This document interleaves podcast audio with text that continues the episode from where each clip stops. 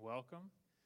Welcome to Grace Life, where it has nothing to do with this body, only has to do with the body, in Christ alone, the name of Jesus.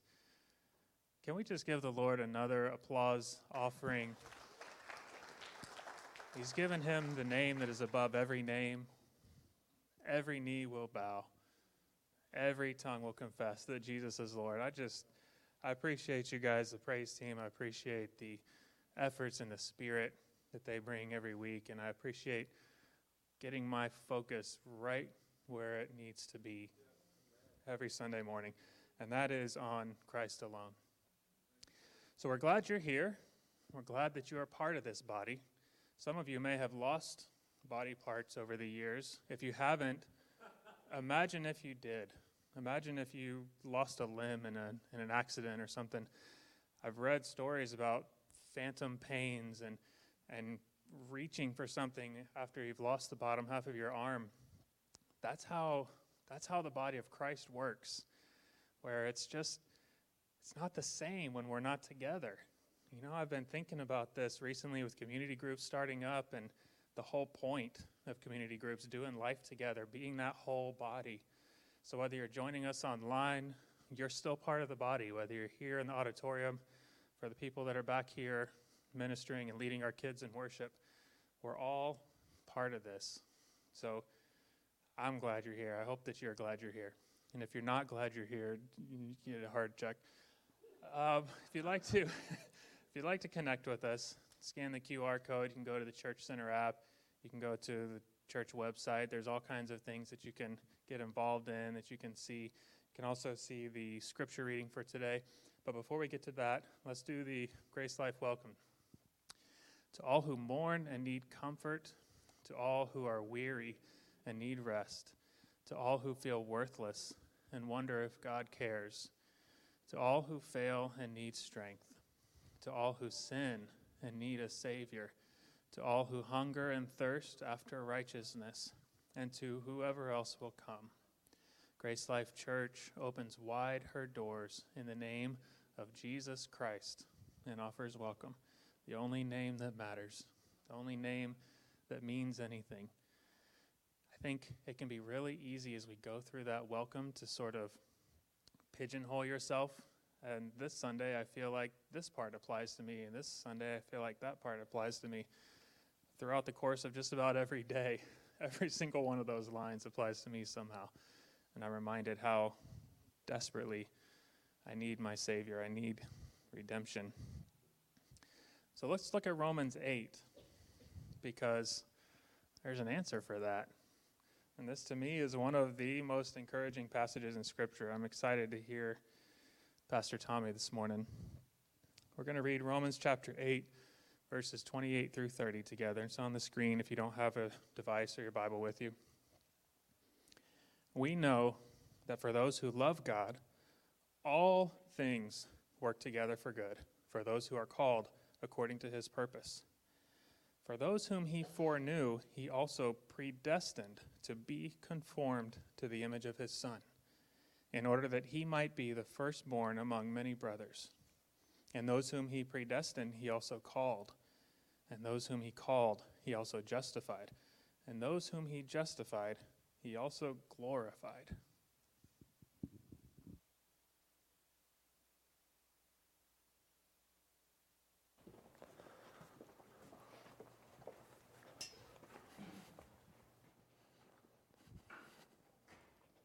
Well, good morning. My name's Tommy. I'm the lead pastor here at Grace Life. If I have not had the privilege of meeting you yet, I hope uh, for the opportunity to do so after the service. I'm so excited for today. I'm so excited for this passage. I'm so excited to be here. I'm so excited for what God has for all of us. Uh, so before we get started, I want to ask for His help because we need it every day, every moment of every day. And sometimes we have the wherewithal to stop and say that out loud to Him or, or secretly whisper it in our heart. Lord, I need you right now. Will you come? Will you bless us? Will you help us? So let's do that together. Lord Jesus, we acknowledge our need for you, as Mike said. We desperately need our Savior. We are continually being rescued. We have been justified, and, and that portion of our redemption covers our sins, past, present, future, Lord. We have been saved from the penalty of our sins. We are being rescued. We're being saved from the power of our sins, Lord, and we will be rescued ultimately. We will be saved from the presence of our sins when we are glorified and our feet are placed on this redeemed planet and a resurrected body. So, Lord, salvation covers all of all of history, all of eternity. Thank you that um, you will complete the good work you began in us, God. You're not going to leave that work off. It's not up to chance or fate or luck or any of those things, Lord. Um, it is being controlled and directed and accomplished by a person who is ultimately trustworthy and powerful and good and wise and sovereign. And we are going to just think about those attributes of God today in this passage. And I need your help, Lord. I feel like this is uh, as glorious and as encouraging and powerful as this is, it's also intimidating to, to wrap our minds around all these truths, Lord. These are things that baffle the human mind. We're not accustomed to thinking about our lives this way about how they're directed, bad things that happen, good things that happen. Lord, how out of control of, of life and history we are. We need your help. I pray that these truths don't feel threatening to us. I pray that they feel encouraging because they are. They're promises that come from the, the nail scarred hands of the one who loved us so much he gave himself for us in a sacrificial and condescending act that's just baffles the mind to consider. So please be with us in the next few minutes, Lord, that we're going to look at this passage together. Help us remove any distraction from our thinking. I pray that we wouldn't just go down a, a mental rabbit trail, something maybe that, that we don't get to talk about today, uh, something that we want to explain more deeply or more accurately, Lord, but, but just we're pressed against human limitations. I pray that we would focus, Lord, on the part of this passage that you want us to focus on today and, be, and walk away changed, helped, encouraged, maybe challenged too, Lord as we align our thinking with, with your thinking, Lord. Our ways, not your ways. Your ways are so much higher than ours, God. And uh, when our way of thinking comes up in resistance against yours, either we abandon our thoughts and embrace yours or, or we challenge yours. and uh, help us to, to do the right thing today, Lord, when we come to this passage. We pray in Jesus' name. Amen. All right, leave your, leave your Bible open and full disclosure. This is a two part sermon, okay? One part today, two part next week. We're just going to consider one part of this today, verse 28. That's where we're going to camp out. You already knew that. I didn't need to tell you that, did I? And no, I don't. I'm, we're not going to do this with every verse in Romans. And uh, don't start doing the math and thinking we're in chapter 8 and there's this many more verses. Is he going to give a sermon to every verse? Maybe, but no. No, I'm not going to do that. Sometimes we take bigger sections, sometimes we take smaller sections. But uh, I just felt the Spirit of God leading me I don't, I've never preached on this verse. As far as I know, I've mentioned it, I've referenced it, surely use it as an illustration, but we've never just uh, explored together. We've never just put our headlight on our, our one of those, you know, cave, cave beams on our helmet and splunker down into this darkness and just looked around. It's not dark, it's, it's ultimately light. So today, just one verse. It's going to be this verse right here. So I'm going to read that again together slowly. You can read it out loud with me if you want to. This is the English Standard Version. It's a very accurate translation from Greek into English, and that's why we use it here. And we actually have some copies of that Bible in hardback. I don't know if we have them here today. We got some at our office. If you'd like a copy of God's Word to study without having to use a smartphone or a device, I understand that. I read the Bible at my house holding it in my hand, and that's not a legalistic attitude I take toward Scripture reading. It's just I find it more helpful and less distracting to do that and we'd love to help you by putting a copy of that in your hands. So, so let me know if you need a copy, and we'll and we'll, we'll get one into your hands. But for today, use whatever you have, or just follow along. Let's let's read it. And we know that for those who love God, all things work together for good, for those who are called according to His purpose. This is one of the most profound statements that the Apostle Paul ever made. It's also one of the most comforting statements in the entire Bible, and there's really nothing higher, I think, than considering this. This is, this is ultimate doctrine. And I hope that today this is not just something for, uh, for us to elevate our intellectual altitude or something for philosophy discussions. This is, this is where life and doctrine meet. Uh, and I know there's some people say we don't need to talk about theology. Thankfully, I've never met anybody like that here at Grace Life. You know, sometimes we go deep. Sometimes we put our scuba gear on, as Jeff Eckert, my buddy, used to say. Sometimes we, uh, you know, we're not snorkeling, we're scuba diving. And I've never heard anybody complain about that here. Um, if we say that, you know, we don't, we don't need doctrine, we just need to live a good life, would you realize that that statement in and of itself is a doctrine? We just need to live a, live a good life. And it's a bad doctrine. It's, the, it's salvation by works, is what that is. You know that? We don't need to talk about doctrine. We just need to live a good life. Well, that's your doc- doctrine, is just another word for truth.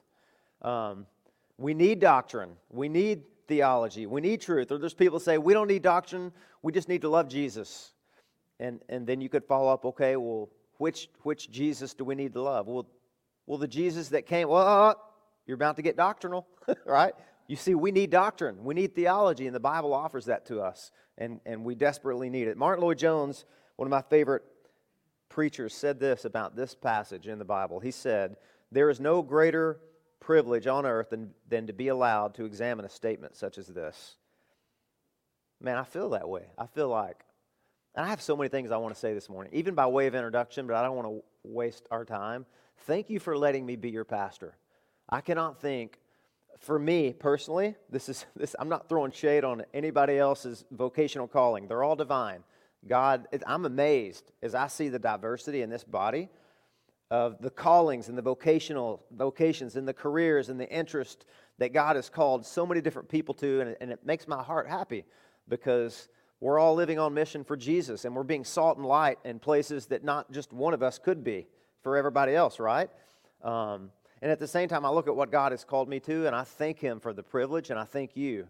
You are so encouraging and you are so affirming to me to give me the time to study and to think very deeply about these things and to prepare sermons and to lead this congregation and to lead provide structure for our leadership. There's, there's not a greater privilege or calling that I could be called to do than this. So, so thank you. It's a joy. It's a joy to be your pastor. And this is one of God's greatest promises because it has teeth. Not sharp teeth, but just teeth, teeth that reach out and grab you and say, look, this matters. This is relevant. This is not just high esoteric, scholastic, academic doctrine. This hits us where we live and where we die. This verse, every single person sitting here this morning and, and, and listening from home, this is ultimately relevant to your life. I mean, I, pr- I pray that the Holy Spirit of God will help us make application as to see that there is nothing outside the sphere of God's influence or control or might or power or sovereignty or authority in our lives. Nothing is random. Nothing is incidental. Nothing is accidental. Nothing in your life is a happy accident. Nothing is left to chance and blind fate or luck or karma or may the odds be ever in your favor or any of that nonsense. God is saying everything that is planned into your life was planned there from all eternity from a wise, a loving, a holy, a sovereign God who is faithful. And that plays itself out, out in your life in a variety of ways, and some of which are painful and hard. And affliction happens, and trouble, and tribulation, and agony, and loss, and bereavement, and pain, and deprivation. And God says none of those things are random, none of those things are senseless. In fact, that's kind of our outline today. I should just go ahead and get to this.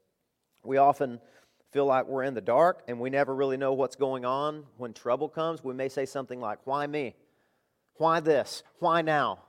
What does it mean? Could anything good possibly come out of this? How could God do this to me? It feels random. It feels like it doesn't have any meaning. You feel deceived. You feel like it's a sucker punch by God or a gut punch. You ever feel that way? And so today I put the outline. It may sound negative, but I put it in negatives because I want to kind of bust some myths. And some of these you even find uh, amongst Christians who are talking about the pain in their life, right? So, three myth busting truths that this text opens up for us. And here they are. Num- number one, we are not ignorant. And that means much more than, than we're not intelligent. I don't even mean it in an intellectual way, I mean it in a revelation way. We're not ignorant as to the, the purpose that God has in our lives for the adversity that He's planned for us. We're not ignorant.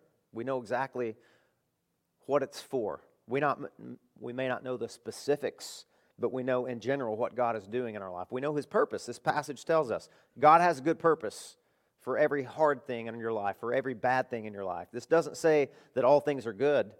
Certainly, not, not all things are good. The Holocaust was terrible. The loss of that child was terrible. Your depression was terrible. The betrayal was terrible. The cancer diagnosis, terrible. Lots of things are terrible. But God says all things work together. That's the word for synergy in English. That means things that are cooperating together. And obviously, the power and the wisdom behind it is a person, it's God. It's not just the universe is tilted in your favor. That, that's, that's nonsense when it, when it comes to Scripture. Uh, when you, when you look at the universe, you, wouldn't, you couldn't possibly arrive at that conclusion. You have to find it in the Bible. That's what this is talking about. So there's the outline. We are not ignorant. Life is not random. Suffering is not senseless. Number one, we are not ignorant. And this is a quick point, and you know that's a lie too, don't you? Especially the first point. This is, this is a point I shouldn't have to make, but I want to. I don't want to leave anything out. Maybe this is the first time you ever even. Maybe you didn't even know this verse was in your Bible. Man, what a happy day for you. You, you are about to be, what's about to be placed in your hands by God, not by me, is one of the most comforting, uh, galvanizing, fortifying, redemptive truths that you could ever have. That's why the title of this message is God's Greatest Promise. This really is God's greatest promise. It, it leads, it, at least it's the, it's the, the grassroots from which ultimate promise of Christ comes from, right? It's death, burial, resurrection. This says we know. That's really interesting to me. As hard as it is for some people to receive this or believe this, especially when it comes to suffering, uh, Paul assumes that the congregation at Rome, which by the way were relatively new Gentile converts, they may not have been as familiar with the Old Testament as obviously as Paul was or the Jewish nation was. Paul assumes they've already been taught this. This has already been apostolic doctrine that's been introduced to them, or if they had a scroll of the Old Testament, they should know this. We know this. We don't suppose this. We don't speculate. We're not hoping. This is not wishful thinking or whistling in the dark. We know these things already.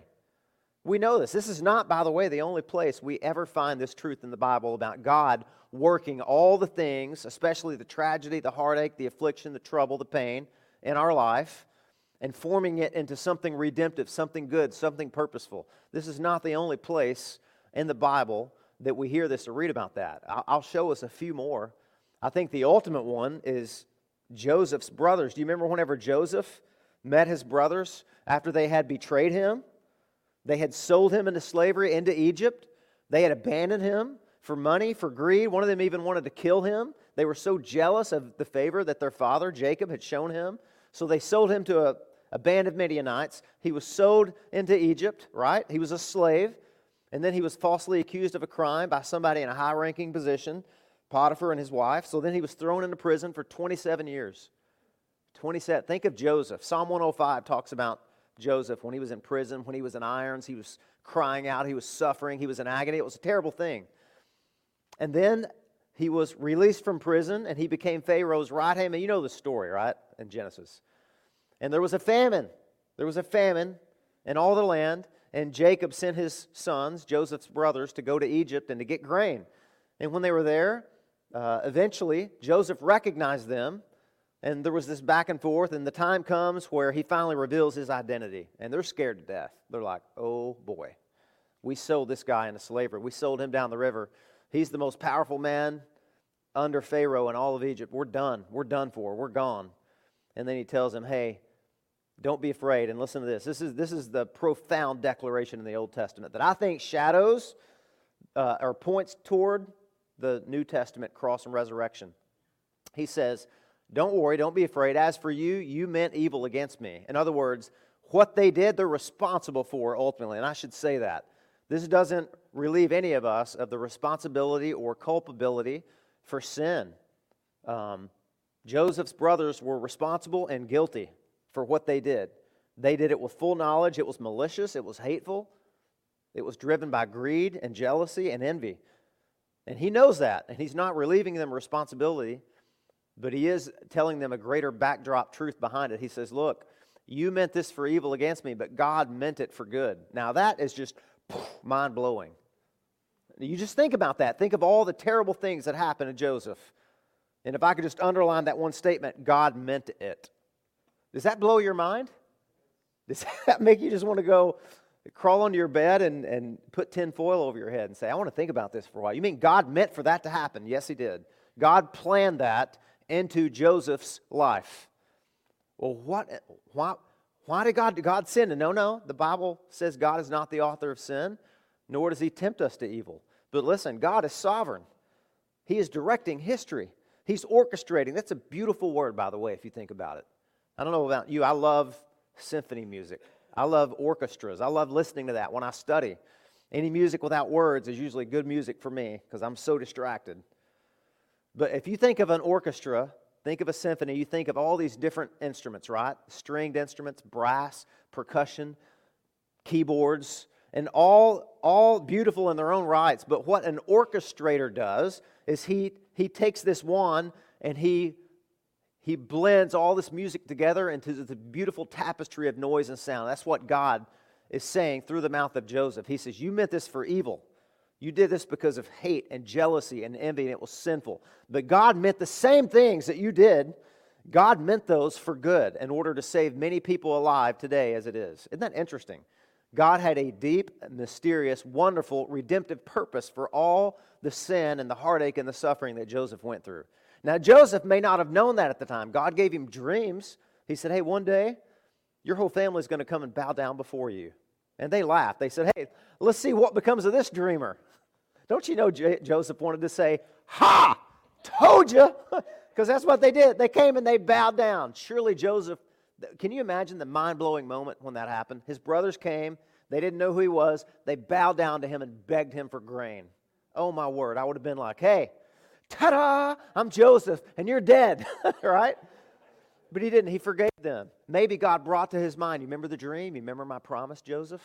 All of this I intended for your good, for the good of many people, to spare their life, to rescue them, to save them. So this is not the only place that we see this truth in the Bible. And, and Genesis 50, verse 20, is not the only place we see this truth in the Bible. We see it all over the place. There's a passage in Ecclesiastes chapter 7, verse 14, it says this In the day of prosperity, be joyful. But in the day of adversity, consider has not God done the one as well as the other?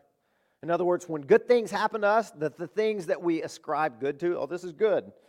You know, I won the lottery, and I hope you don't gamble. But anyway, I'm just that's just an, you know, whatever good thing comes your way. This is great. I declare this is good because I can actually see the good in it. And God says, That's good, be joyful. He says, But the adversity, I'm bringing that too. And it has a good purpose that you don't see, but you're going to have to trust me. How many people this morning can find some adversity in your life? If you looked, not very hard at all. Things you wish weren't there. A thorn in your flesh, a pain, something that's agonizing to you, it vexes you. You think it's hindering your effectiveness for God. You think it's a restriction, and you wish God would take it away because it's hurting the cause. And God says, through this verse, I put that there. Even though sin may have brought it, I, I, without being the author of sin, God so planned that into your life for a very good and redemptive purpose.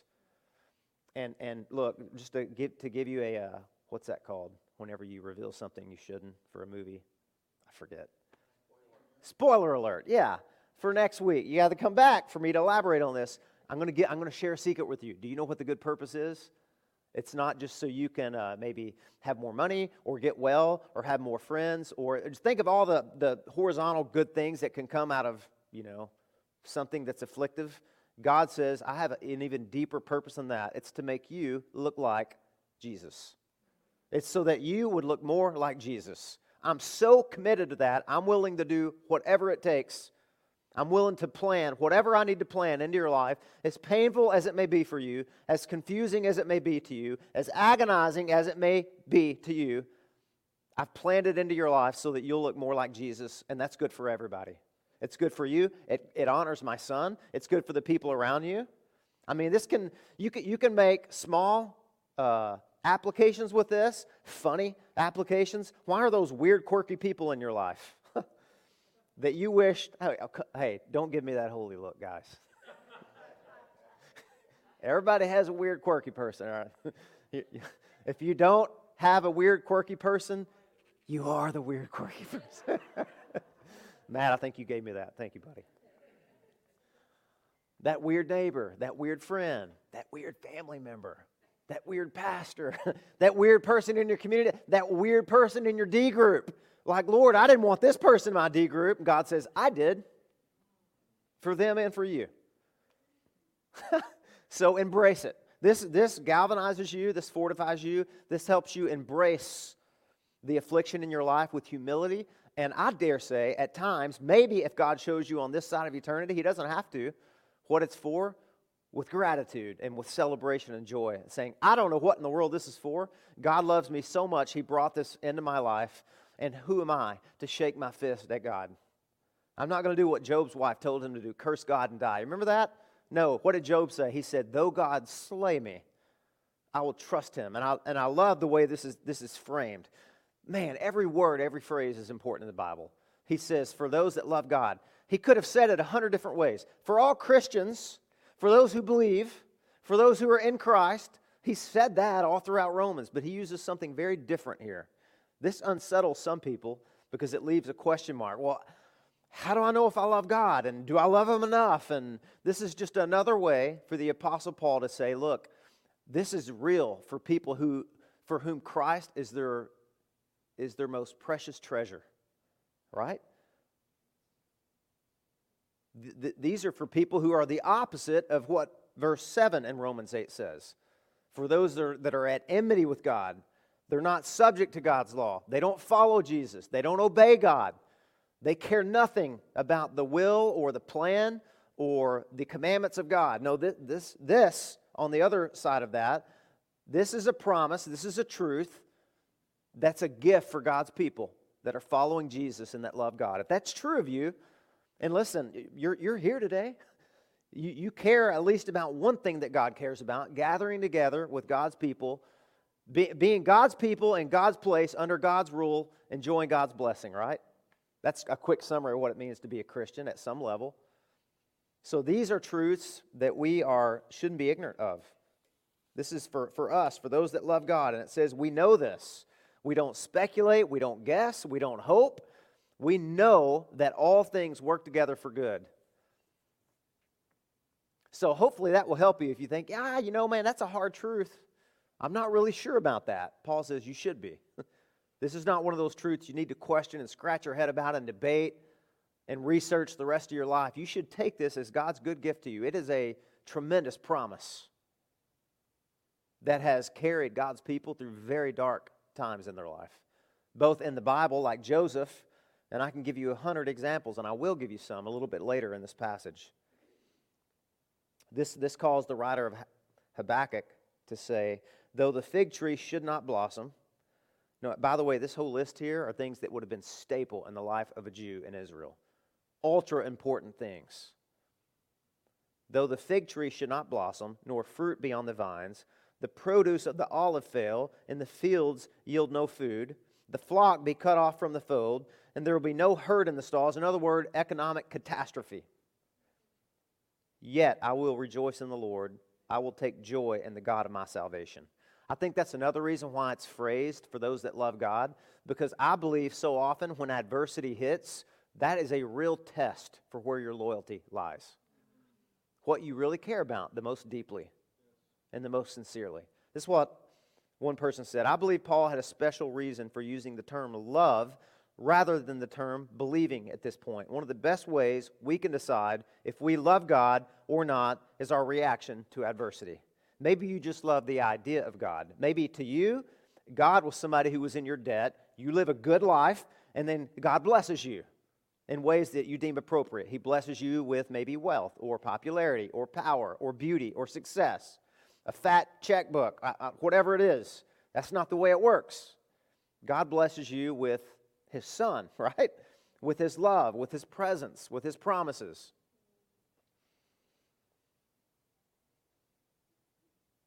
There's no divine secret to why adversity happens to us. This is, again, this is not for philosopher, philosophers and for people in a classroom. This is, Romans 8 is like staple Christianity 101. This is, this is, these are promises for every Christian in every place for every time. I love that, man. This is not something we're supposed to doubt or argue about. Thank God for that. So I pray that this is I pray this is good food for everybody and that everybody leaves chewing on this, man. This may not be the five-star restaurant that you get served from, but that's good food, man. This is bread from heaven that God wants to feed us with today. A father who lost his child was told by another Christian who thought he would salvage God's reputation in that tragedy. He said, My friend, God had nothing to do with this, as he put his hand on the father's back.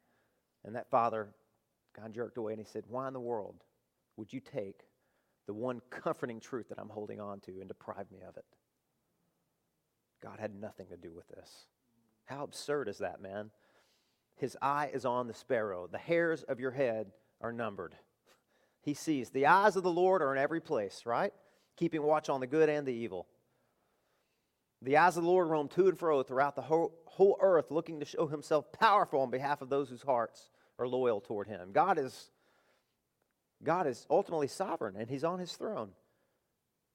And that means there is not one, as R.C. Sproul said, there is not one rogue, maverick molecule that's outside of the sphere of his authority or control or influence.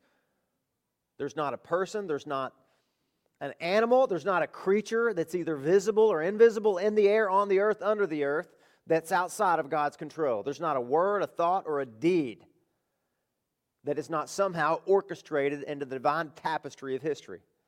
And that's point number two. I need to get there. Life is not random. Your life, let me, let me personalize that. I got to do a better job of these points.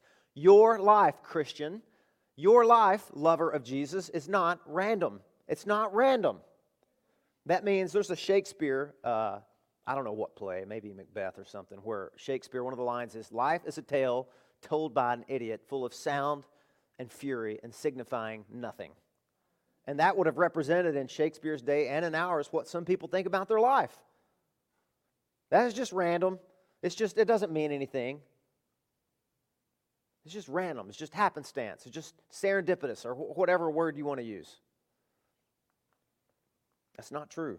History is not a cycle, even though we see patterns. History is linear. And do you know what I mean by that? I mean, history has already been written, and God is guiding it and orchestrating it to its ultimate conclusion. Every part, every piece, every tragedy, every affliction in your life, not just the big things globally, historically, like a Holocaust or a war, but the small things. There's a song that I loved. It's written by a group called Caedmon's Call. I, I used when I became a Christian, they were like the happening thing, and some of those songs I still find myself clinging to. And here's some lyrics from one of the songs. I'm not going to sing it. I really want to though. okay, I will. I think I will, Michael. Thank you. Says, "Well, this day's been crazy, but everything's happened on schedule." From the rain and the cold to the drink that I spilled on my shirt because you knew how you'd save me before I fell dead in the garden.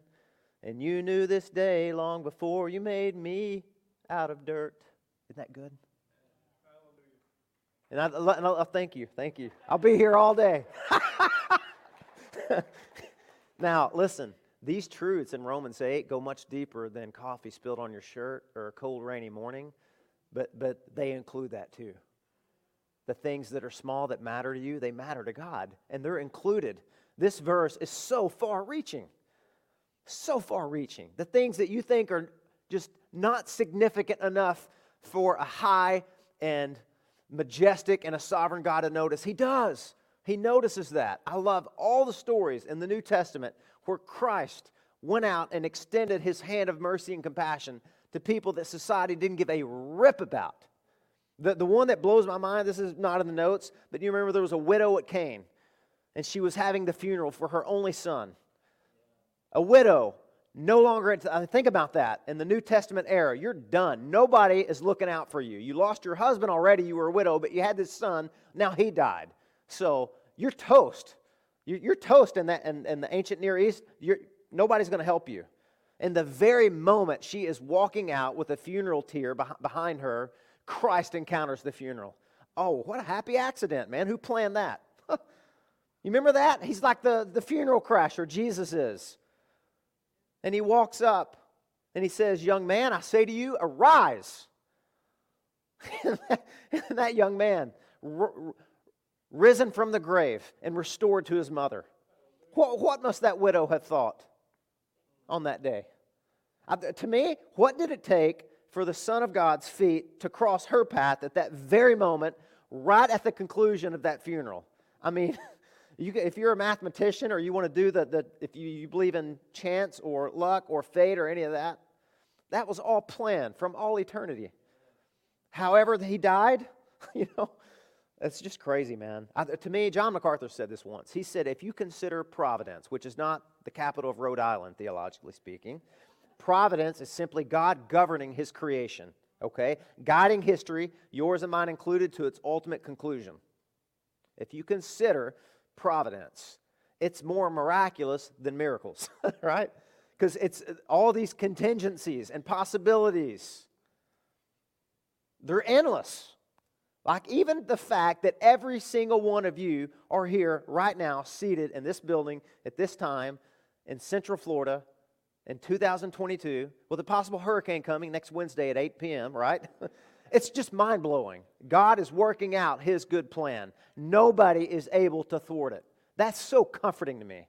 Nobody is able, nobody is powerful enough. Satan can't do it. And nobody else is guiding your life. The church certainly isn't, right? Washington's not.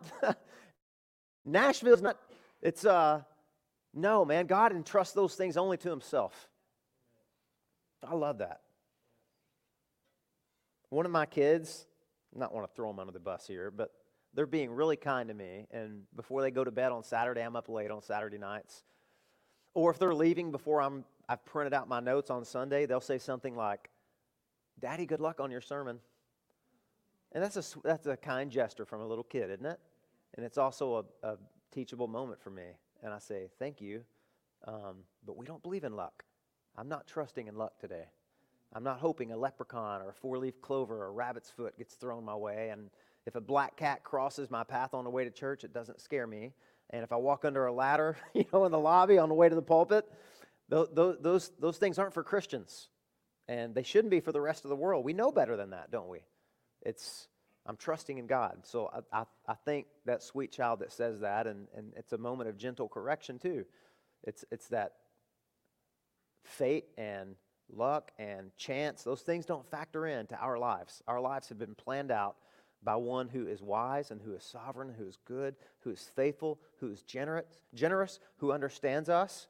That should not you should not feel threatened by that at all. Here's what should threaten you if nobody's in charge of your life, or worse, if you are. right? How many good things have you planned? Would you have planned the hardships into your life? Hey, some of the craziest things in my life that I would have never written in have been the best things, like a DWI when I was 21, one of the most humiliating, embarrassing things that ever happened to me. And God used that providentially to unite me more closely to my family, to get me back in church, ultimately to open my eyes to my hypocrisy because I was going to church when this happened. Who knows what I was doing? I may be sitting and drunk, sitting and drunk, half churched, uh, sitting in church, half lit some of the time. I'm, not, I'm embarrassed to tell you that as your pastor. Hey, if you knew the things that God, if you knew the redemptive work in your pastor's life, right? God used that in an incredible way. And then I didn't grow up here. I lived in Arkansas. And do you know do you know the crazy thing that happened to me that led me here ultimately? I mean ultimately, I say ultimately, God, an overflowing toilet in a man's house in Ormond Beach. I'm serious. I'm not going to tell you who made the toilet overflow, okay? It overflowed all night, ruined his whole first floor flooring. And I was staying with him for a vacation. I didn't even know the guy was a pastor when I came there to stay with him. I was kind of tricked into it his toilet overflowed all night. The next morning, he said, Oh, my word, what are we going to do? And I said, Well, I install flooring. Call your insurance company. Let's get this floor ripped up. And uh, we started planning this out, and then it was time to go home. And he said, Hey, would you. would you be interested in replacing my floor? And I'm like, I would if I didn't live 900 miles away and all my tools were there. And he said, What if I flew you up here?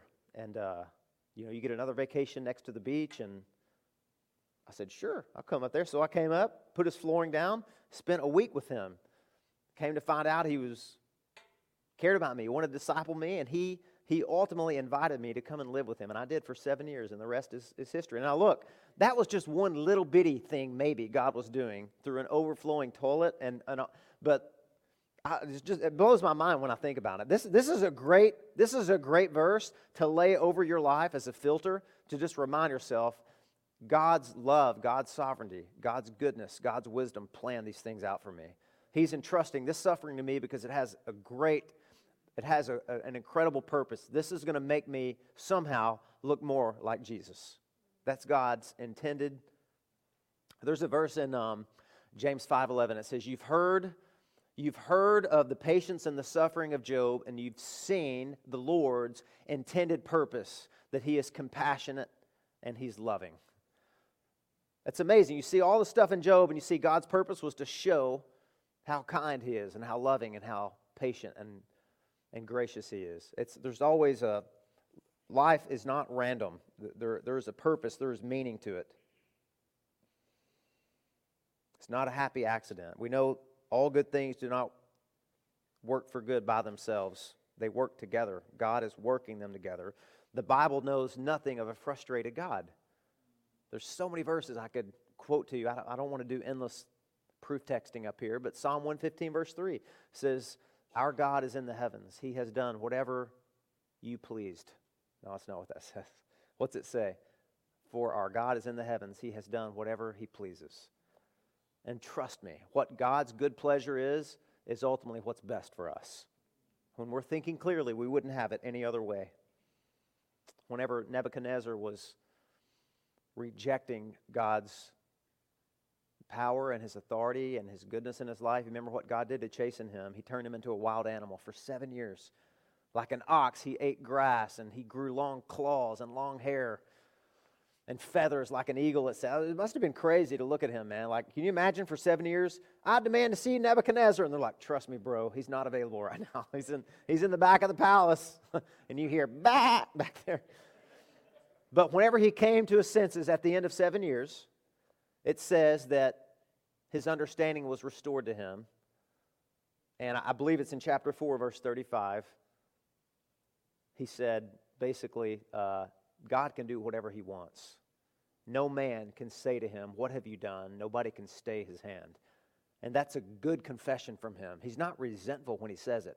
He says, I had I got what was coming to me, and I'm glad God did it because now uh, even more majesty, his majesty has been restored to me, and I, and I see God is glorious, and I want to follow him. I want to serve him. Now, look, I'll, I want to be clear here. That doesn't, this is not an invitation for you to endlessly speculate into, into every affliction and suffering that comes into your life to find a silver lining, or especially the suffering of others this is not really the verse that you want to walk up when somebody's just been bereaved of a child or just gotten a severe diagnosis and say, "Hey, praise God, all things work together for good." Right? Haven't we? Haven't we been on the receiving end of that, or maybe been on the delivering end of that? There's a time for this when God brings that person. Maybe when they come and ask you. Uh, but for the time being, we weep with those who weep. Right? We wait. We're patient. We cry with them. We hold their hand. We hug it. We hug it out with them. This is not an invitation to endlessly speculate. Uh, in fact, there's just a story. I've told this before. Forgive me if, if, if I have. I don't want to bore you, kick a dead horse here.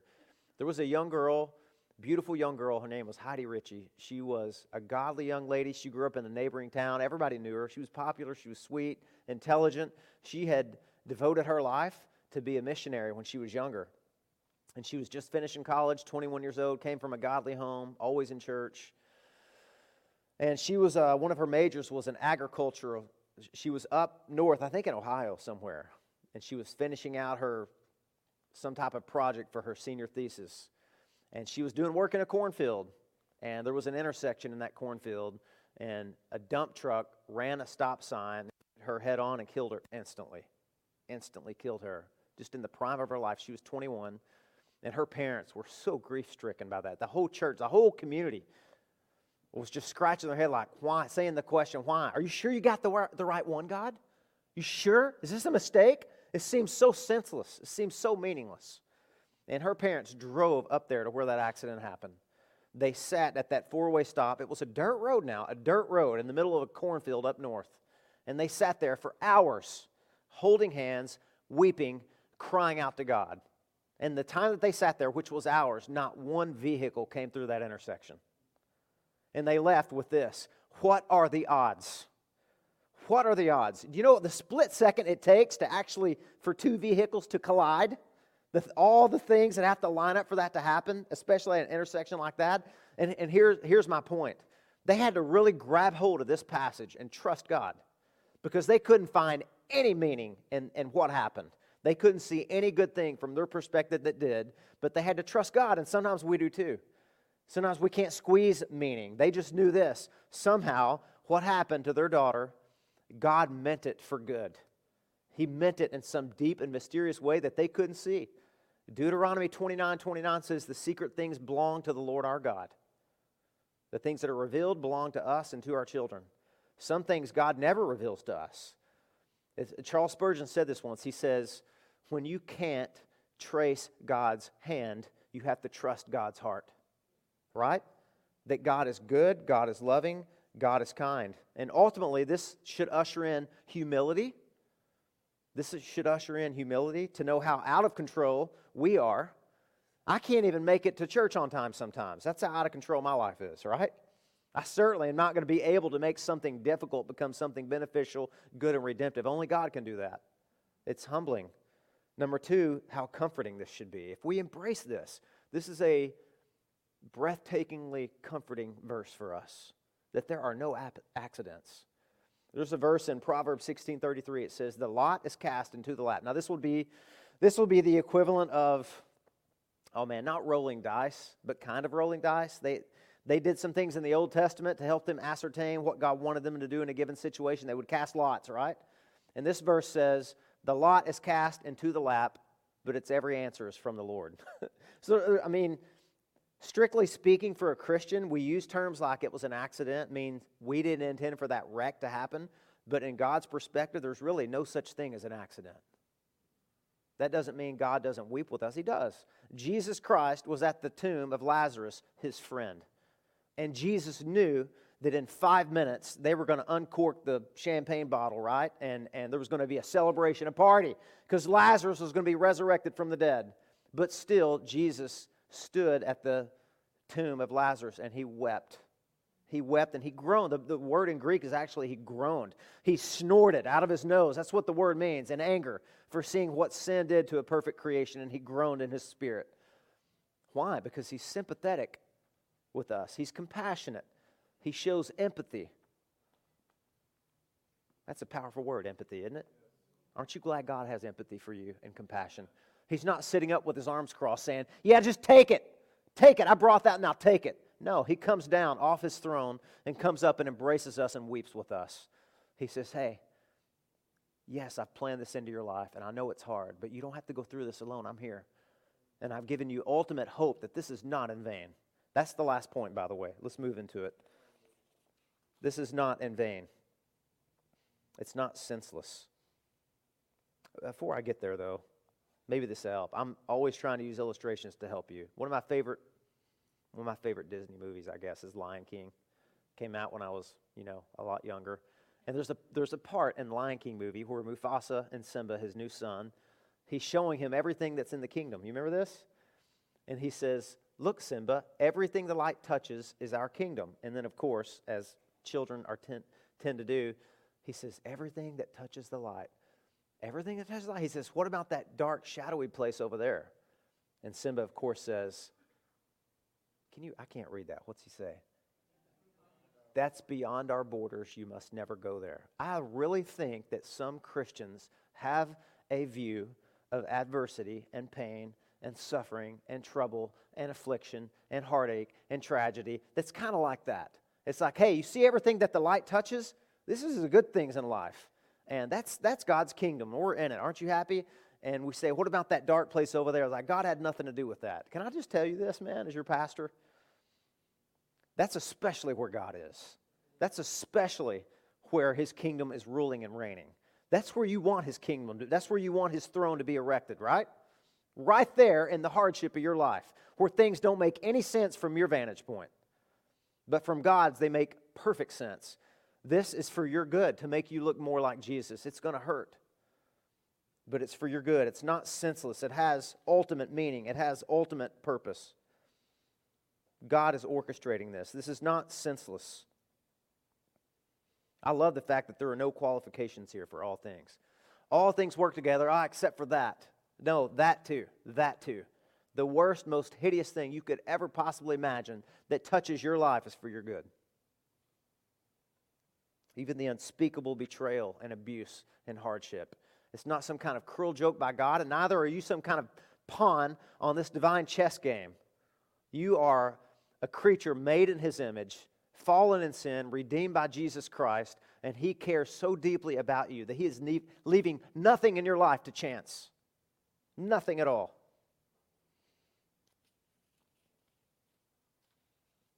I've used this illustration before. Maybe this will help you. And we'll, we'll close out here in a minute. I promise. We're getting there. What would it take for God to be able to do this? I mean, you think, okay, if my life is not really ultimately in my control, I'm a free, we're going to talk about this more in chapter 9 of Romans. I am a, I believe that we are free moral agents. We have a measure of freedom.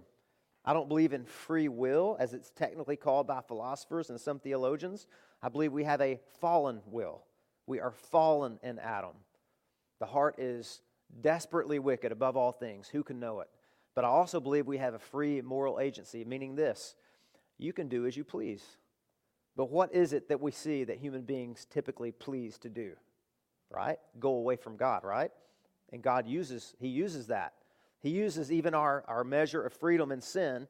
He, draw, he draws a straight line with a crooked stick. But anyway, this is what I wanted to say today. We'll, we'll get more into those other things later, I promise you. I know as you read the rest of this verse 29 and 30, and especially as you get into chapter 9, you're like, Will somebody please help me with this? Yes, I will. I'm looking forward to that, but we're not there yet. What must be true of God for Him to work every. This is mind blowing. For Him to work all the things are going on. It would be enough for Him to just say, Hey, I'm just going to pick one. This is just too much for me. I'm just going to pick one or two Christians and the hard things in their life, I'll work it out for them, but this is too much for me. this is mind blowing. Every single Christian who has ever lived, this truth applies to. Even the ones that are Christian right now. Imagine that. What type of power and wisdom and sovereignty and authority and benevolence would it take for God to be able to accomplish that? That blows my mind. Thank God I belong to Him. Thank God I belong to Him. Remember Paul, Acts 27? He's standing in front of all these people on the ship in this tossed storm. They think they're all going to die. They've fasted to, to appease their God. And Paul stands before them and he says, Men, have no fear. You should have listened to me. We shouldn't have made this trip in the dead of winter, but have no fear before it, because an angel of the Lord stood before me this very night, an angel of God to whom I belong, to whom I belong. And he told me that we're not going to lose one life but what I love about that, where I was going with that, is he said, The God to whom I belong. Man, I just, I, I need to be told that. I need to remind myself that. This God who's so glorious and gracious and sovereign and powerful, I belong to him. I don't belong to anybody else in the ultimate sense. I belong to that God. And this is what the Bible says. Now, this is the three legged stool. And you know what happens when you break a leg off of a three legged stool? You fall over. Is Pops in here? Where's Pops at? Happened the other day almost, didn't it? Pop. Pop, Pops fixed my, uh, my air conditioner for me, and I got a three legged stool and I put under him, and he was so into what he was doing, the stool was turned a, cer- a certain way. anyway, thanks for fixing my AC, Pops. Even that was for our good. Uh, but when you, when you break one of the legs off a three legged stool, you don't have a stool anymore.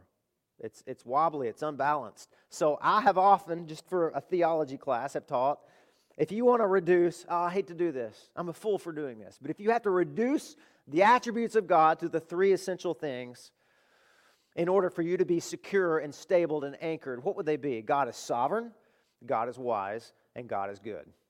Now, any of those taken by themselves is not particularly comforting to me.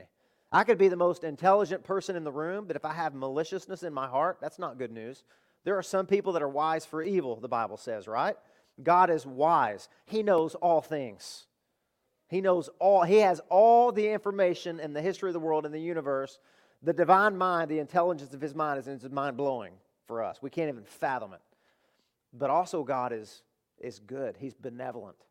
He's kind. He's caring. He's generous. He's faithful. He's all of those things. And he's also sovereign. I mean, think of Think of somebody who has ultimate power, but they're corrupt. Is that good news at all? No. I don't want somebody in charge of my life that I can't trust.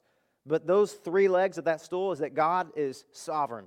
Nobody can say to him, What are you doing? No, you can, can, you can shake your little puny fist at God all you want, but he's still sovereign.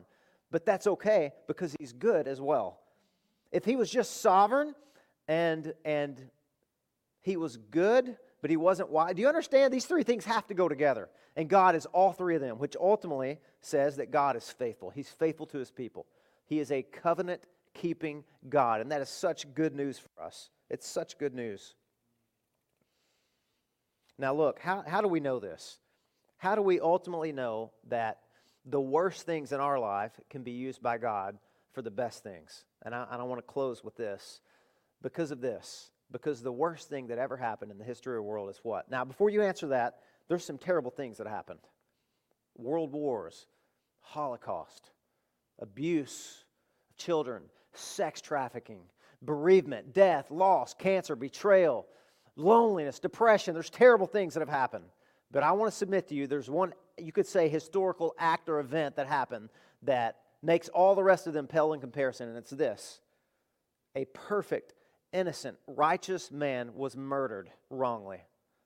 The only person in the history of the world who was ever truly innocent in the purest sense was betrayed and was executed unjustly Jesus Christ. He was crucified unjustly. He was put on trial with a kangaroo court unjustly, not even according to Jewish standards of the day, and he was executed. And he was abandoned by his father. Uh, R.C. Sproul said this once. You know, we say, why do, why do bad things happen to good people? Which is not really the right way to think about suffering because the Bible says there are none good, right? In the ultimate sense, there's no good person except one. And R.C. Sproul, I love what he says. When we say, why do bad things happen to good people? He said, that only happened to one person, and he volunteered. right? So if the worst thing in the history of the world that ever happened, the crucifixion of Jesus, the betrayal, the murder, the execution, turned out to be the best thing that ever happened in the history of the world, amen? Amen. You want that tragedy to happen. You want that to happen. If that turned out to be the best thing, what does that say about your tragedy?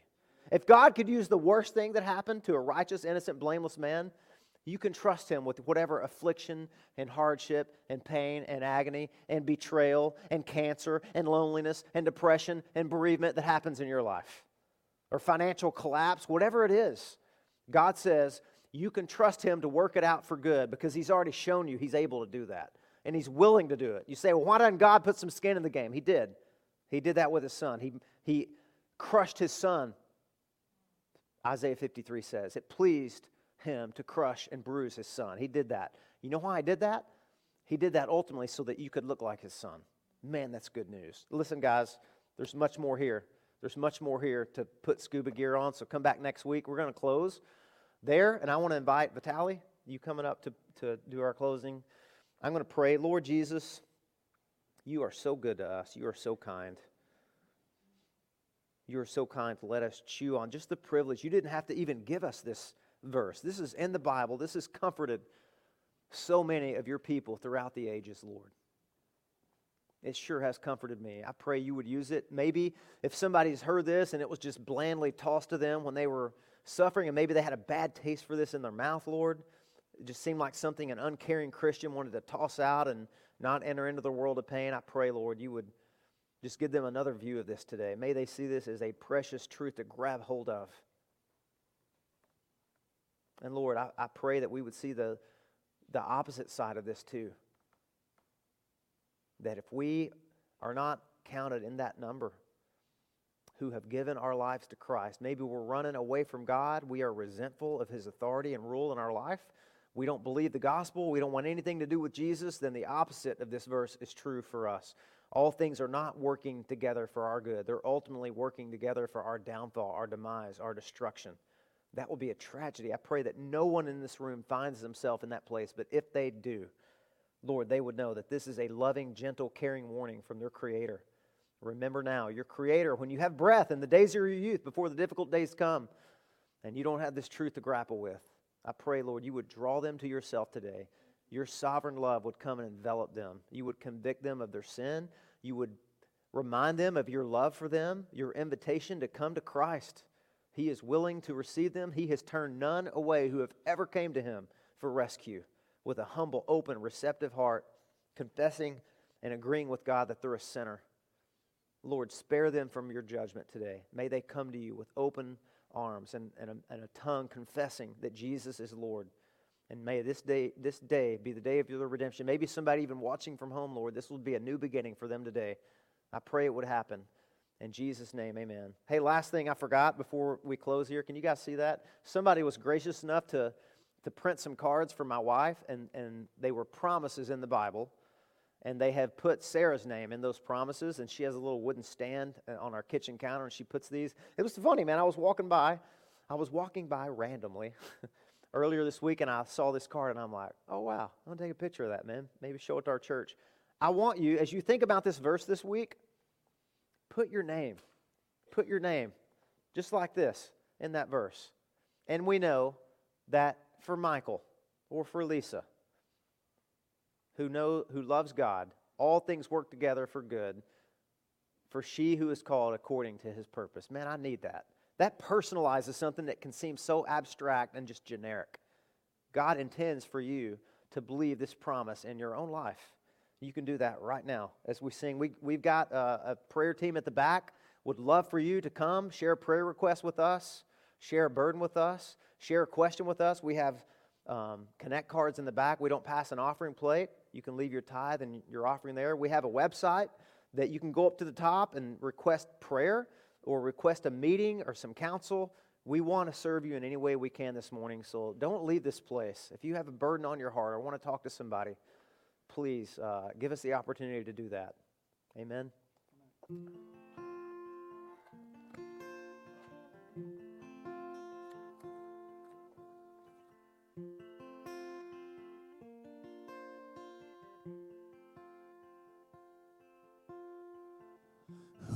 Else would rocks cry out to worship? Whose glory taught the stars to shine? Perhaps creation longs to have the words to sing. But this joy is mine. With a thousand hallelujahs. We magnify your name. You alone deserve the glory, the honor, and the praise. Lord Jesus, this song is forever yours. A thousand hallelujahs and a thousand Who else would die for our redemption? Whose resurrection means I'll rise. There isn't time enough to sing of all you've done. But I have eternity to try. Amen with a thousand hallelujahs. We magnify your name. You alone deserve the glory, the honor, and the praise. Lord Jesus, this song is forever yours. A thousand hallelujahs and a thousand more. Oh. Whoa. We will praise. We will praise your name. Praise to the Lord, to the Lamb, to the King of heaven. Praise for he rose, now he reigns. We will sing forever praise. to the Lord, to the Lamb, to the King of heaven. Praise, he rose. Now he reigns. We will sing forever. With a thousand hallelujahs, we magnify your name. You alone deserve the glory, the honor, and the praise, Lord Jesus. This song is forever yours. A thousand hallelujahs and a thousand more.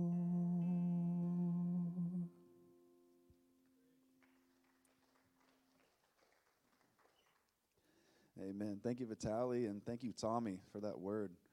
Really, thank you, Lord, for an incredible promise. Man, uh, I just have a couple of announcements for us before we are dismissed. The first, we have some ambassador opportunities. That word ambassador is just the word we use for volunteer. Uh, people who serve, uh, whether it's setting up in the back, setting up in the front, people helping teach our kids in the back. We have plenty of opportunities. We have some holes that can be filled. So if you have any interest at all, you can scan this QR code, check out our website or our app. It's the Church Center app. And you can let us know, hey, I'm, I'm available to serve. And you can choose from a, a list of options like places you're interested in serving, tech team, wherever you're gifted, wherever you would be interested. We would love to hear from you and we will plug you right in. So, ambassador opportunities, let us know. You could either, you can, like I said, scan the QR code or email me, email Diane, and we'll, we'll get you plugged right in. Also, tonight, we have our student ministry meeting. Uh, we announced last week we have a home now for our student ministry, Emmanuel Presbyterian Church in DeLand, just down the road, 1792. Uh, they have graciously offered to let us use their space. So now we're meeting every week, uh, Sunday nights from 6 to 8 p.m.